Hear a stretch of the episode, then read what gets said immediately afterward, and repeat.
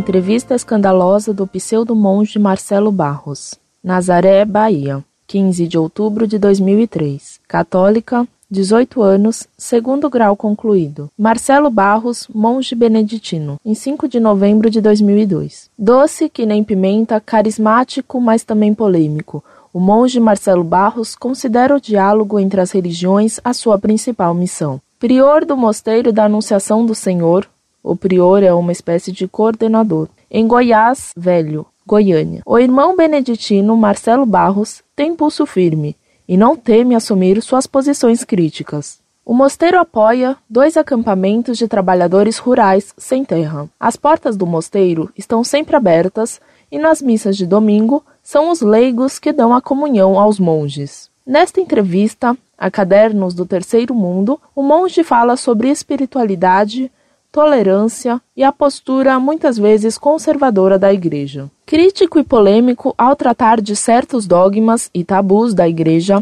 o senhor não receia ser podado pela Igreja? Marcelo Barros. Há uma liberdade interior dada pelo Espírito de Deus. Se eu renuncio a isso, renuncio a ser discípulo de Jesus. Aceito a limitação dada pelo amor. Como numa relação de casal, o amor faz crescer, mas ao mesmo tempo impõe limites o limite do outro. Nesse sentido, sou homem casado com a comunidade eclesial, mas isso não significa passar a instituição na frente da vida. Não sou funcionário da religião. Aprendi com Dom Helder Câmara a me libertar de qualquer tentação de carreirismo, o que levaria a me preocupar com a imagem que passo. O cuidado que tenho é com meus irmãos, amigos, com as pessoas que eu amo. Como funciona a hierarquia no mosteiro? Marcelo Barros. Cada mosteiro beneditino é uma comunidade com certa autonomia. Existe uma confederação de mosteiros, que é a Ordem Beneditina, e dentro dessa confederação, 23 congregações de beneditinos. Nós aqui somos da congregação de Subiaco, nome de um mosteiro do sul da Itália. A relação com os superiores beneditinos é boa. Eles nos aceitam e apoiam. Eu não sou obrigado a pedir permissão para fazer as coisas ou dizer algo. Em relação ao Papa, o acolho como pastor e levo a sério sua palavra, como levo também a sério a palavra dos outros bispos e pastores. A Igreja permite o ecumenismo, mas é contra o sincretismo. Por quê? Marcelo Barros. A Igreja Católica busca a unidade, é a favor do ecumenismo entre as igrejas e do diálogo entre as religiões, mas não concorda com a pessoa ser católica e, ao mesmo tempo, do candomblé, ou em uma celebração misturar mantra hindu, saudação a Alá e rito católico. Essa é a posição de quase todas as igrejas cristãs. As protestantes ainda são mais severas. Mesmo as que aceitam o diálogo morrem de medo das religiões afro por causa do perigo do sincretismo e da idolatria. Qual a sua posição? Marcelo Barros. Toda a história da igreja é de sincretismo. Quando o cristianismo saiu da Galileia e foi incorporado ao Império Romano, já tinha absorvido elementos de outras religiões. Na concepção de sacerdócio, que entrou na teologia católica, vários elementos vieram do Império Romano. O culto de Maria, em sua origem, tem muito de sincretismo com as religiões celtas e eslavas, porque com as religiões da Europa isso seria permitido e não com as religiões afro-brasileiras. Porque a comunidade de Deus tem de ser exclusiva ou excludente? Como é a relação do Mosteiro de Goiás com a comunidade local? Marcelo Barros. A proposta fundamental do mosteiro é de inserção na vida, nos trabalhos e na expressão da fé. A gente acompanha dois acampamentos de trabalhadores sem terra, a 40 quilômetros da cidade, e possibilita que eles usem a casa quando precisam. A cada 15 dias, irmãos daqui vão para lá, no bairro, acompanhamos seis grupos bíblicos, como irmãos que apoiam. Quem coordena são pessoas do povo. Como você, sendo monge, trabalhou 15 anos na pastoral da terra e até hoje o seu mosteiro se envolve com lavradores sem terra. Isso é tarefa de monge? Marcelo Barros. Na história da igreja, já houve monges que fizeram todo tipo de coisas. No Brasil, em geral, os mosteiros não tinham ainda vivido uma inserção no meio dos pobres. De minha parte, sinto a vocação de dar testemunho do amor de Deus através da solidariedade aos mais pobres e do trabalho pela justiça. O mosteiro deve favorecer uma espiritualidade da paz, mas só pode fazer isso assumindo um compromisso profético de solidariedade e comunhão pelas pessoas que são vítimas das injustiças sociais. Como se dá o dom ecumênico nas orações? Marcelo Barros. Cada dia, oramos especialmente em comunhão com uma religião diferente. Oramos como cristãos, mas em comunhão com os outros. Na segunda, é com as religiões orientais, budismo, brahmanismo. A gente canta mantras, ouve textos sagrados, faz as orações que eles nos ensinam. Esses ensinamentos entram também na nossa vida, como na postura da não violência. Na terça, a comunhão é com as religiões afro-brasileiras. Na quarta, com grupos espiritualistas. Procuramos aprender o que Deus nos diz através das outras religiões. E temos por teologia que, na hora de celebrar, não existe discriminação entre padre e leigo. Todos podem falar, propor cantos, tudo muito livremente. Como é Deus para você? Marcelo Barros. Deus é amor e antipoder. Quando eu quero descobrir como é Deus, eu olho para a pessoa humana de Jesus de Nazaré, o seu modo de viver e de ser, suas palavras e ações. Aí eu me reconcilio com Deus. Acho que hoje, infelizmente, nem sempre as igrejas e religiões estão falando bem de Deus. Ele não merece isso que às vezes se faz em seu nome. Por que incomoda tanto as alas mais conservadoras da igreja? Marcelo Barros. Teria de perguntar a eles, mas tenho a impressão de que dois aspectos incomodam. O primeiro é por eu criticar o estilo de poder ainda hoje vigente nas igrejas. Eu lembro a Igreja Católica que há 35, 40 anos, Concílio Vaticano II, em Medellín, ela assumiu o compromisso de se renovar de ser uma igreja organizada em igrejas locais, autônomas, onde o Papa não é um superbispo, um chefe supremo da igreja, mas o bispo de Roma, guardião da unidade de todas as igrejas em comunhão com a Sé romana. O segundo é essa espiritualidade que vai além da identidade religiosa e se une a qualquer expressão de amor e de paz. Outra coisa que critico é quando muitos da hierarquia eclesiástica põe a moral acima da vida e do direito das pessoas. Não quero ser um enfant terrible, mas se me perguntam, respondo. Dizem que um bispo proibiu a Rede Vida, a televisão católica, de me convidar para ser entrevistado num programa por ser contra a campanha contra o uso de preservativos. Não posso ser cúmplice de uma injustiça profunda que atinge a pessoa no nível da consciência. Tocando na sua consciência, atinjo o que há de mais sagrado. Jesus não veio para condenar as pessoas, mas para dar alegria. Não veio para angustiar, mas para libertar. Acho que o Papa tem todo o direito de ter a moral que quiser ter, mas vamos discutir as opiniões. Não é justo dizer quem não pensar como eu não é católico. Quais os problemas que já teve devido a essa postura?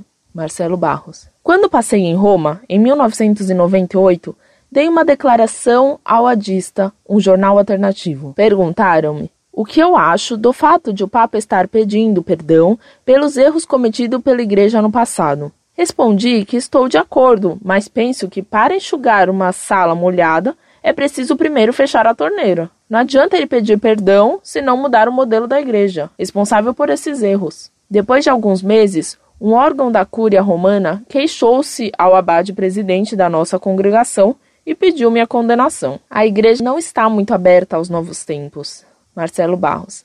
Acho que qualquer dia a hierarquia da igreja vai descobrir a Revolução Francesa, a República e o Papa vai deixar de ser rei. A igreja sempre tem chegado muito atrasada. Já no candomblé, o respeito à sexualidade é enorme. Marcelo Barros. O candomblé tem como elemento fundamental o axé, que é a energia vital, é a energia divina. Tudo que favorece essa energia de amor é acolhido. Na questão sexual, o interdito, o proibido, toca muito mais nos princípios rituais do que nos morais. A mulher deve evitar fazer sacrifícios, isso é muito mais ritual do que moral. Ter um comportamento agressivo, tomar o marido da outra, pedofilia, estupro, tudo isso é condenado. Mas a relação sexual normal, sadia, faz parte do que chamam de boa energia. Sexo é o tabu para a Igreja Católica? Marcelo Barros. Quando estudei a Bíblia, descobri que a visão da moral oficial da Igreja não é exatamente a mesma da Bíblia. No Antigo Testamento, ao menos por um tempo, aceita-se a poligamia. Depois, a comunidade vai, cada vez mais, descobrindo como palavra de Deus o direito de igualdade homem-mulher e a proposta da relação única e fiel mas sem condenações. Há um texto muito citado pela Igreja contra os homossexuais. O primeiro capítulo da Carta aos Romanos, onde Paulo fala da decadência do Império Romano, uma decadência política, social, cultural e moral.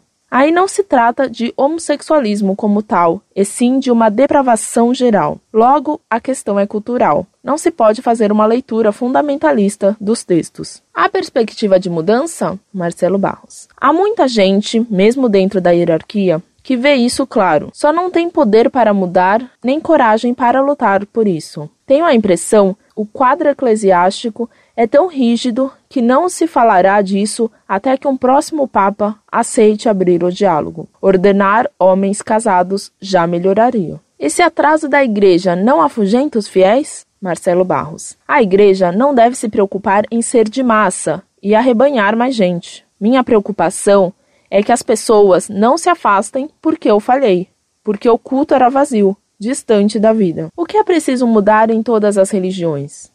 Marcelo Barros. O patriarcalismo, com exceção das religiões afro, onde o sacerdócio é feminino na maioria dos casos. As religiões monoteístas têm a mesma formação patriarcal. O islamismo, o judaísmo, as tradições indígenas também são bem patriarcais. Religião é expressão de cultura. Ver igrejas protestantes que ordenam mulheres ajuda a gente, dá exemplo. Qual sua formação espiritual? Marcelo Barros. Fui muito formado pela Bíblia. Me apaixonei principalmente pelos Salmos e, quando jovem, pela teologia da libertação, que tem como fundamento da oração a luta pela justiça. Aceitei ser monge com essa condição. Se fosse para me isolar numa ilha, eu não o seria. Na década de 70, vivi um momento de secularização da igreja Deus está no mundo. Reagi contra ritos e cerimônias.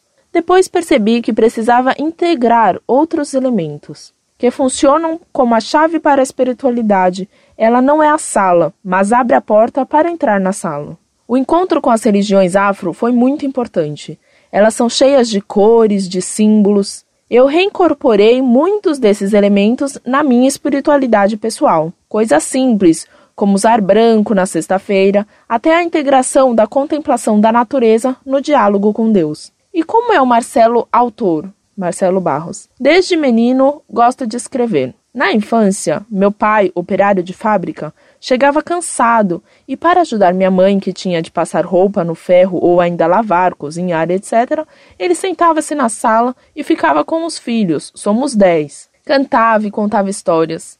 Minha primeira experiência com contar histórias foi do meu pai e fiquei marcado por isso. Para mim, contar histórias sempre foi um modo de expressar amor e carinho pelas pessoas. Mais tarde, já adolescente, estudei em uma escola rural. Ali, para passar o tempo, no final de semana, a gente fazia campeonatos de jogos. Criei um campeonato de contar histórias. Éramos uns oito adolescentes e subíamos nas árvores enormes, cada um sentado num galho. Quem fumava ganhava cigarro e quem não fumava ganhava chocolate. O vencedor era aquele que contasse a história mais envolvente e que demorasse mais tempo. A grande questão era matar o tempo. Algumas vezes ganhei. Durante oito anos, escrevi A Secreta Magia do Caminho, meu primeiro romance. Enquanto isso, escrevia sobre teologia. Fiz um livro sobre a Bíblia e a Terra, o outro sobre a espiritualidade ecumênica. Tenho 24 livros publicados. Seus livros são censurados pela igreja? Marcelo Barros. Tenho liberdade, mas tenho sido criticado. Uma livraria católica que aceitou vender alguns exemplares de A Secreta Magia nem chegou a colocá-los à venda depois que a madre leu certos trechos do romance. Ela depois devolveu o pacote dizendo que se tratava de livros pornográficos. Também já recebi cartas de religiosos chocados com o fato de um padre escrever sobre coisas mundanas. Como escrever as palavras de uma prostituta em romance? Como descrever o mundo moral de um índio do século XVIII? Em A Noite do Maracá, há um acidente de carro. Eu nem dirijo, mas para descrever a cena, consultei mecânicos, fui a postos de gasolina, conversei com motoristas. Você não precisa viver na pele o que acontece com seus personagens. O que levou você a trocar o sonho de ser veterinário para ser monge? Marcelo Barros. Eu não queria ser veterinário de animal domesticado. Pretendia ser veterinário de animal selvagem. Fantasia de criança. No lugar do interior de Pernambuco, onde estudei ginásio, havia um pequeno mosteiro de pessoas muito envolventes e eu me apaixonei pela vida em comunidade. Com 18 anos, queria ter essa vida humanitária e humanizante. Descobri minha vocação de monge já dentro do mosteiro.